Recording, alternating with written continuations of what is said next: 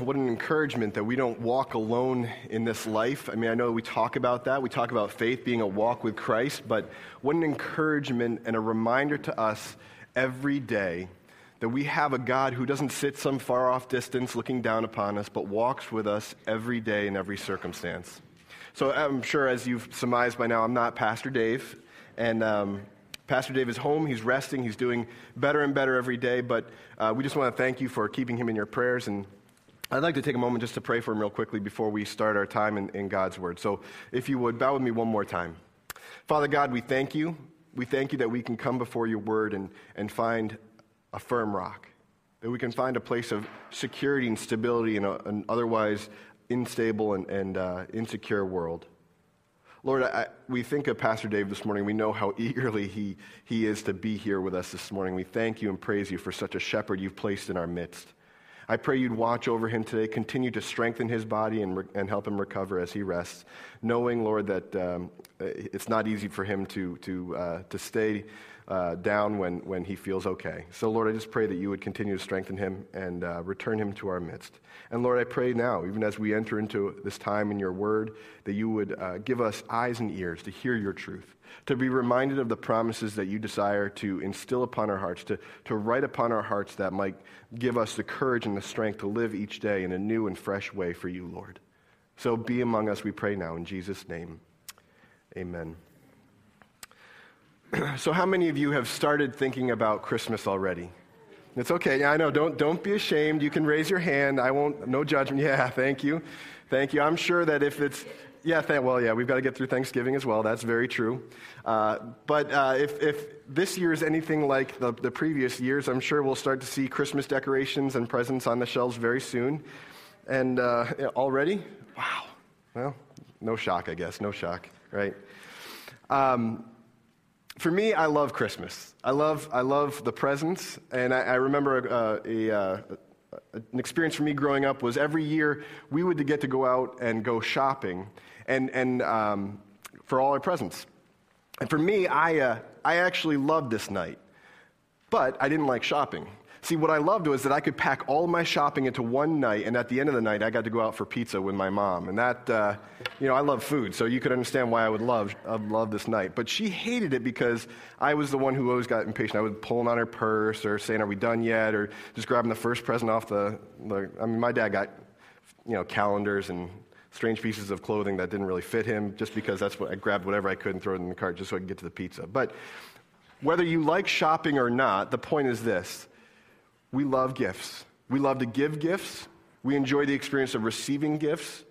It's a great opportunity to appreciate the gift of loving one another through extending a gift to each other and receiving a gift. And, and as we take a look at our passage this morning, I hope we're all going to see together why the armor of God really is a gift to us from God. So I want to encourage us to open our Bibles to Ephesians chapter 6, and we're going to, we're going to pick up in verse 14 together. Even though we've already gone through that, we're going to pick up to kind of set a, a um, kind of a foundation for where we're going to go. We're going to, we're going to start in verse 14. We're going to read through to verse 17. Ephesians chapter 6, starting in verse 14, we're going to read about this gift that God extends to us, a gift that we can take up and receive as a gift. Starting in verse 14, he says this. Paul says this. He says, Stand therefore, having fastened on the belt of truth, and having put on the breastplate of righteousness, and as shoes for your feet, having put on the readiness given by the gospel of peace. In all circumstances, take up the shield of faith with which you can extinguish all the flaming darts of the evil one. and then our passage. And take the helmet of salvation and the sword of the Spirit, which is the Word of God. Now, for many of us, we wake up each day thankful for the gifts that God has given to us. For many of us, we wake up on numerous days just crying out for God to shower us with compassion, mercy, forgiveness, or maybe an, an answer to uh, a painful circumstance we might be facing. And the gift that we're going to be looking at today is one that's wrapped up in a much larger gift the whole armor of God. The whole armor of God is a gift that God invites us to pick up and to receive this day. God's truth is a gift to us in a world of shifting insecurities. God's righteousness is a gift to people who deep down inside know the guilt or shame they carry around and keep hidden from others around them. God's peace is a gift to his people in a world that knows more about the breaking of peace and shalom than in keeping it. God's faith is a, a gift that in, in our hearts finds rest from believing in our own abilities and instead can believe in the one who created us. And finally, the, the last two gifts that we get to look at this morning the gift of God's salvation and His Word. Today, you have the opportunity to put on the helmet of salvation. As you might imagine, the helmet was very heavy for a soldier to wear. The helmet was very big, covering most of the head, even parts of his face. So it was meant for his protection in battle, and it was something he would only put on as he prepared to go out for battle, not something he would wear around the whole day. but the battle we face is every day in this world, and so we must put on our helmet of salvation every day. Now, I know we've discussed this before, but I think it's an important thing for us to take hold of. Regardless of your circumstances, regardless of how well things are going in your life, regardless of, uh, of, of how things are not going well in your life, you're in the midst of a battle. We're all in the midst of a battle today. God's at work in and through his church. That's you and me to reconcile the world to him. In, in 2 Corinthians chapter 5, starting in verse 17, we read this. Therefore, if anyone is in Christ, he's a new creation. The old has passed away, and behold, the new has come. All this is from God, who through Christ reconciled us to himself and gave us, gave us the ministry of reconciliation. That is, in Christ, God was reconciling the world to himself, not counting their trespasses against them, and entrusting to us the message of reconciliation. God's inviting the world to be in a relationship of peace with him through the work of Jesus, and carrying this message of peace out into a hurting and broken world is what we get to do. Not what we have to do, what we get to do. We're blessed to receive this gift of God's forgiveness, and as a result, we can be a blessing to others by bringing this gift before them to receive for themselves. But the one who still has some power in this world, he doesn't want this. Satan's putting up a fight against this peace and message of forgiveness and reconciliation. The evil in this world is stacking up against you and me to distract us, to discourage us, and to keep us from accomplishing this ministry that Jesus has given us. The evil in this world wants us to think that we can't receive God's love because we're not worthy. Satan wants us to think that God can't use us to do great things for his kingdom. Satan wants us to believe that our life cannot really change. This is what Paul's talking about just a few verses earlier when he says in verse 12, For we do not wrestle against flesh and blood, but against the rulers and against the authorities, against the cosmic powers over this present darkness, against the spiritual forces of evil in the heavenly places. The battle has been laid out. Our battle is every day, and so we put on each piece of armor intentionally, one piece at a time. If you're anything like me, I imagine you put on your pants one leg at a time. And so we put on each piece of armor each day, one piece at a time. Slow down and consider each piece of armor as you put it on. When you get up in the morning, you put that armor on, slow down. Don't, don't be so quick to throw on the whole armor of God. Consider what it is that you're putting on. And this morning, let's slow down and consider what it means to put on the helmet of salvation. Take up the helmet of salvation. As with each piece of armor, the helmet is something you must choose to pick up and put on. It's a piece of armor that's offered to us and something we receive from a gift giver, Jesus Christ. The Greek word used here is dechomai. Dechomai is a, a, a Greek word used in a certain form that usually, that's actually literally translated as to receive for yourself. It, hidden within this word of take up is the meaning of, of a gift being received, a giving of a gift and a receiving of a gift. To receive for yourself. It's an invitation to receive for yourself the gift of the helmet of salvation offered to us in Jesus Christ. This is what Paul means when he's speaking to the church in Galatia when he says in Galatians chapter 3 But now that faith has come, we are no longer under a guardian. For in Christ Jesus, you are all sons of God through faith. For as many of you as were baptized into Christ have put on Christ. In, in putting on Christ, you put on the armor of God. And in putting on Christ's helmet, you put on the salvation that he triumphantly offers you. Once you've accepted Christ into your life as your Lord and Savior, you're set apart forever as a new creation in Christ. Don't, don't forget Paul's words back in 2 Corinthians 5 17. Therefore, if anyone is in Christ, he's a new creation. The old has passed away, the new has come. But living each day as that new creation means that we live in the confidence and assurance of our salvation, having put on Christ each day. Now, I don't want to make this point too quickly. Too often we say we're going to do something or believe something, but our feet don't follow the words that come out of our mouths. I hear more and more stories of people where there's a lack of integrity between what they say and believe and how they live. I make a New Year's Eve resolution to get in shape, and then I pig out on leftover chips and dip and buffalo wings the very next day.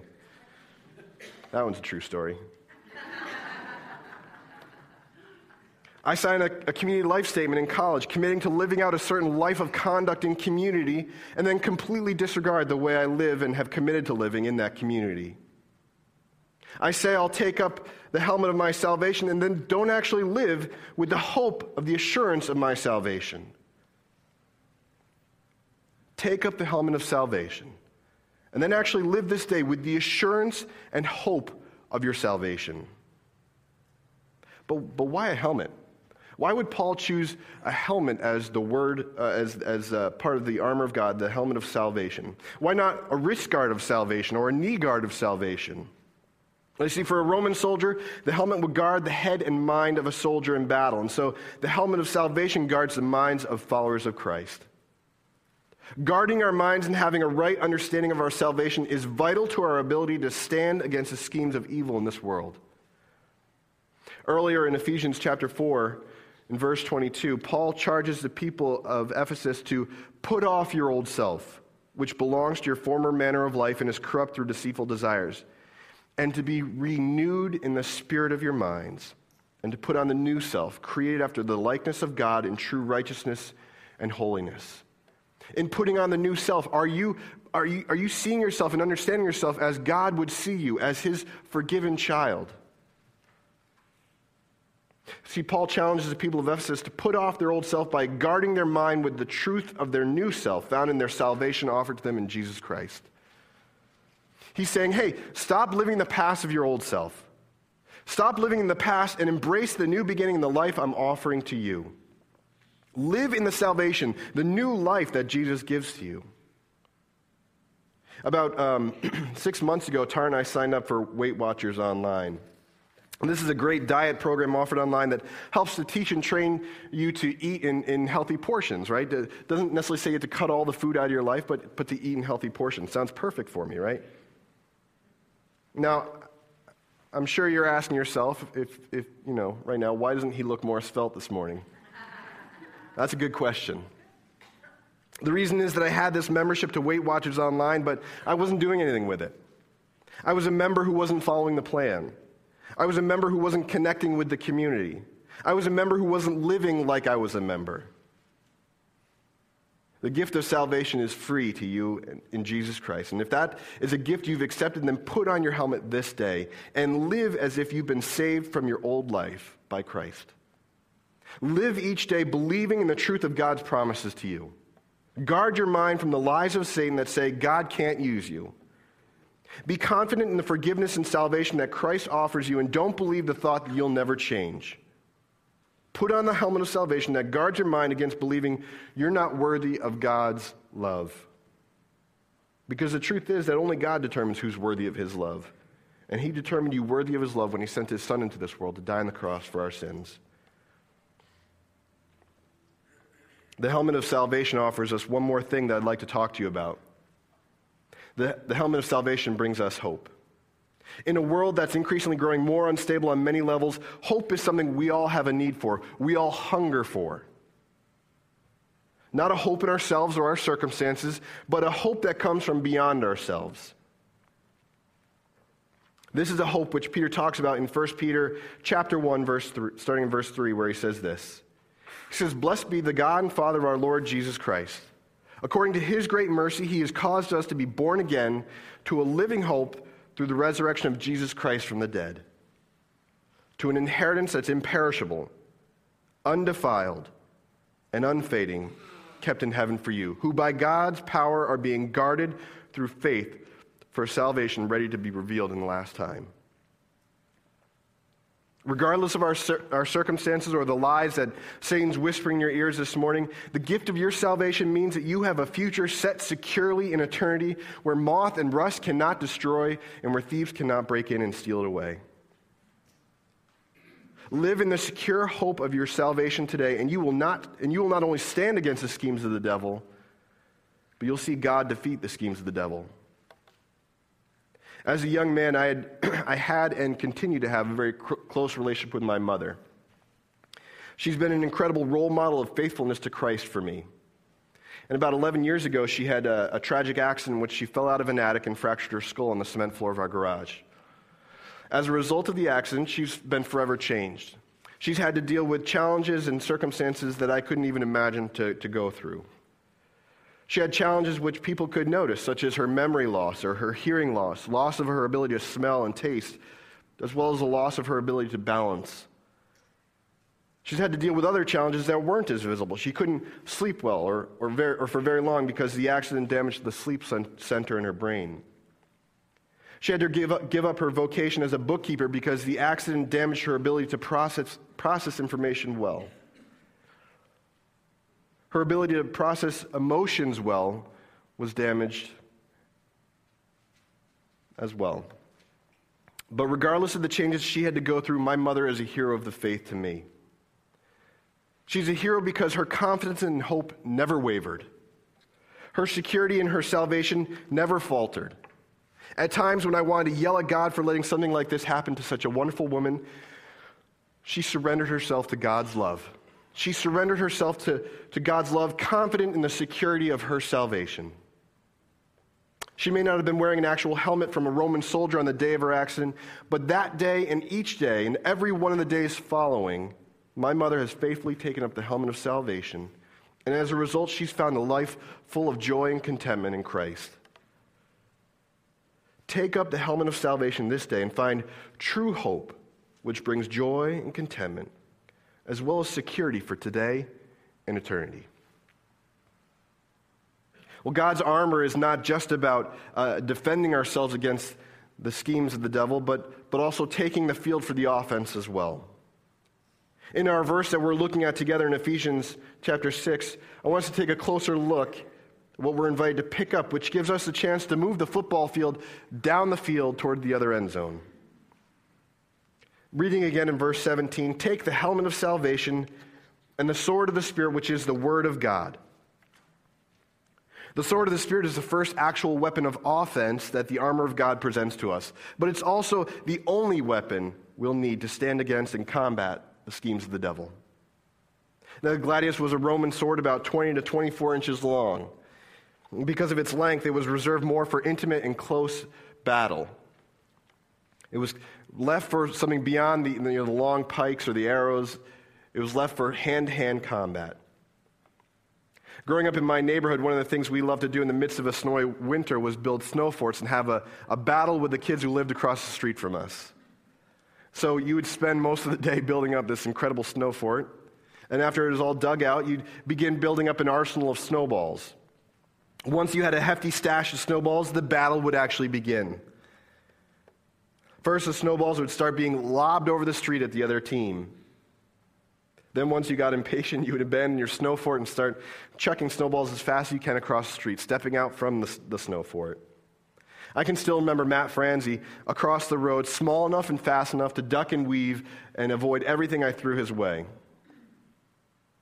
Well, finally, I gave up on the snowballs and went to close quarters attack of chasing him down and smushing a handful of snow in his face.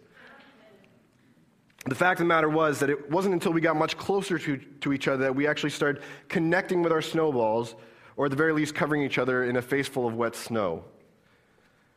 This is a, a lot like how Satan attacks us, isn't it? He knows exactly what buttons to push to make us angry. He knows exactly what circumstances to create to make, a, to make us anxious and worried. Satan knows how to move in close to our lives to fight the battle in a much more intimate space. Up close, he knows how to distract us and to discourage us from living a life on purpose with God. But unfortunately for Satan, that intimacy works both ways. The sword of the Spirit, which is the Word of God, is powerful. In fact, Hebrews chapter 4, verse 12 tells us this. For the Word of God is living and active, sharper than any two edged sword, piercing to the division of soul and of spirit, of joints and of marrow, and discerning the thoughts and intentions of the heart. The Word of God cuts to the core of mankind. It tells us not only who God is, but who we're created to be. It reveals to us mankind's deepest desires and purposes in this world. It reveals to us who Satan is and how his attacks are inferior to every word of God. By God's words, the earth was created. God's word truly is powerful. His word gives us the promises of God to stand in the midst of any storm. And the Word of God in our lives not only allows us to defend against the attacks of the devil, but it actually deflates and destroys every lie Satan tells. And so, a daily growing and intimate knowledge of God's Word places a weapon in our hand that destroys every offense of the devil and keeps us moving forward toward a transformed life with confidence. Consider for a moment an interaction between Jesus and Satan. If you've ever uh, looked for a practical way to actually live out your faith each day, pay close attention to this story found in Luke chapter 4. Shortly after Jesus was baptized by John, the heavens opened up and God declared, This is my son, whom I am well pleased. Jesus heads off into the wilderness to fast for 40 days. That's not the practical tip, by the way, but some people do fast for 40 days. We're told that at the end of the 40 days, Satan came to him and tempted him. I want you to notice something, though. Notice that Satan waited until the end of the 40 days when Jesus was physically weakened by fasting. So Satan comes to Jesus, and he says in Luke chapter 4, verse 3 If you're the Son of God, command this stone to become bread. You see, Satan questions Jesus' power. Has, has that ever happened to you? Have you ever noticed Satan whisper in your ear, You're not smart enough. You're not gifted enough, or you, you don't have enough money. Well, you know how Jesus responds and how we can respond? Jesus says simply, It is written. Simply and beautifully, Jesus turns to the Word of God. He turns to the Word of God he believes in, and he puts his feet to walking where his mouth has gone. Jesus responds to Satan quoting Deuteronomy by saying in Luke chapter 4, verse 4, It is written, Man shall not live by bread alone. Jesus not only distinguishes the flaming arrows that Satan's throwing at him, but he actually pokes a hole in Satan's balloon and lets the air completely out of it. Two more times, Satan tries to tempt Jesus, and two more times, Jesus replies with the word of God. And don't miss this. In verse 13, we read, And when the devil had ended every temptation, he departed from, from him until an opportune time. The sword of the Spirit, which is the Word of God, is not merely defensive, but it's offensive, sending Satan away defeated. The Word of God is sharper than any two edged sword. This is the gospel message. We need to preach it to ourselves and to each other every day. We need to remind each other and ourselves that we are sinners saved by God's grace. We're sinners who are saved by God's grace, and we are His children who He has fearfully and wonderfully made.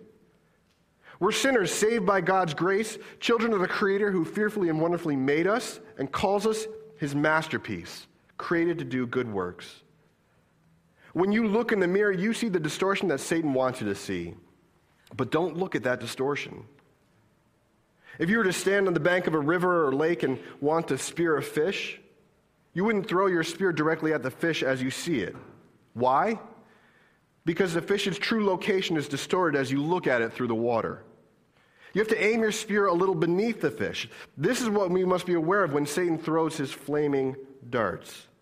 You see, the image you see in the mirror is the image of a sinner who may not be the fastest, smartest, or best at something. But this is our image distorted by Satan as we look in our mirrors. We need to correct our aim with the Word of God and aim a little lower beneath the surface to hit our targets. We need to cut through the distortion and the lies with the gospel of Jesus Christ that says, yes, you're a sinner, but you're saved by God's grace. You're a child of God who He has fearfully and wonderfully made. You're a masterpiece created in Christ Jesus for good works. The sword of the Spirit is the only weapon you need to stand against the schemes of the devil.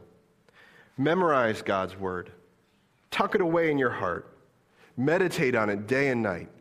Write it on a three by five card and carry it with you. Stand on the promises of God, and you will stand against the schemes of the devil. So there you have it the whole armor of God. It's a gift that's free to you in a relationship with Jesus Christ. And if you're sitting there this morning not certain if this gift is available to you because you're uncertain of whether or not you have a relationship with Jesus Christ, pull me aside after the service. I'd be honored to talk to you more about starting that relationship with Christ today. Realize that with a relationship with Christ, you have the opportunity to be, to be clothed with Jesus Christ as your armor. Every morning before you get out of bed, put on the whole armor of God. Fasten on the belt of truth. Put on the breastplate of Jesus' righteousness. Prepare for wherever your day may take you by putting on the shoes of the gospel of Christ's peace. When you're grabbing your cup of coffee on the way out the door, grab your shield of faith. Pop on your helmet and cover yourself in the triumphant salvation given to you and won for you by your Savior. And finally, take up for yourself the sword of the Spirit, which is the Word of God, the gospel of Jesus Christ. Don't leave home without it. Finally, be strong in the Lord and in the, and in the strength of his might. Put on the whole armor of God that you may be able to stand against the schemes of the devil. For we do not wrestle against flesh and blood, but against the rulers, against the authorities, against the cosmic powers over this present darkness, against the spiritual forces of evil in the heavenly places. Therefore, take up the whole armor of God, that you may be able to withstand in the evil day, and having done all, to stand firm. Let's pray together. Father God, we thank you. We thank you for your word. We thank you for your Son, Jesus Christ, who who tri- triumphantly won salvation and offers it to us this day. Lord, I pray for us today that we would have the strength to put on the whole armor of God, to allow our feet to go where our mouths have gone, and to live each day in the hope and the assurance of our salvation. To not only be guided by the Word of God, but to allow the Word of God to combat the schemes of the devil in our lives. Lord, that we might stand with a truth every time we hear a lie whispered into our ear, as we heard earlier in the service. Father God, may we tuck away your word on our hearts. And may we, may we walk in the strength that you offer us as we put on Christ this day, as we put on the whole armor of God. May we go out from here today, Lord, in that assurance. For it's in Christ's name we pray. Amen.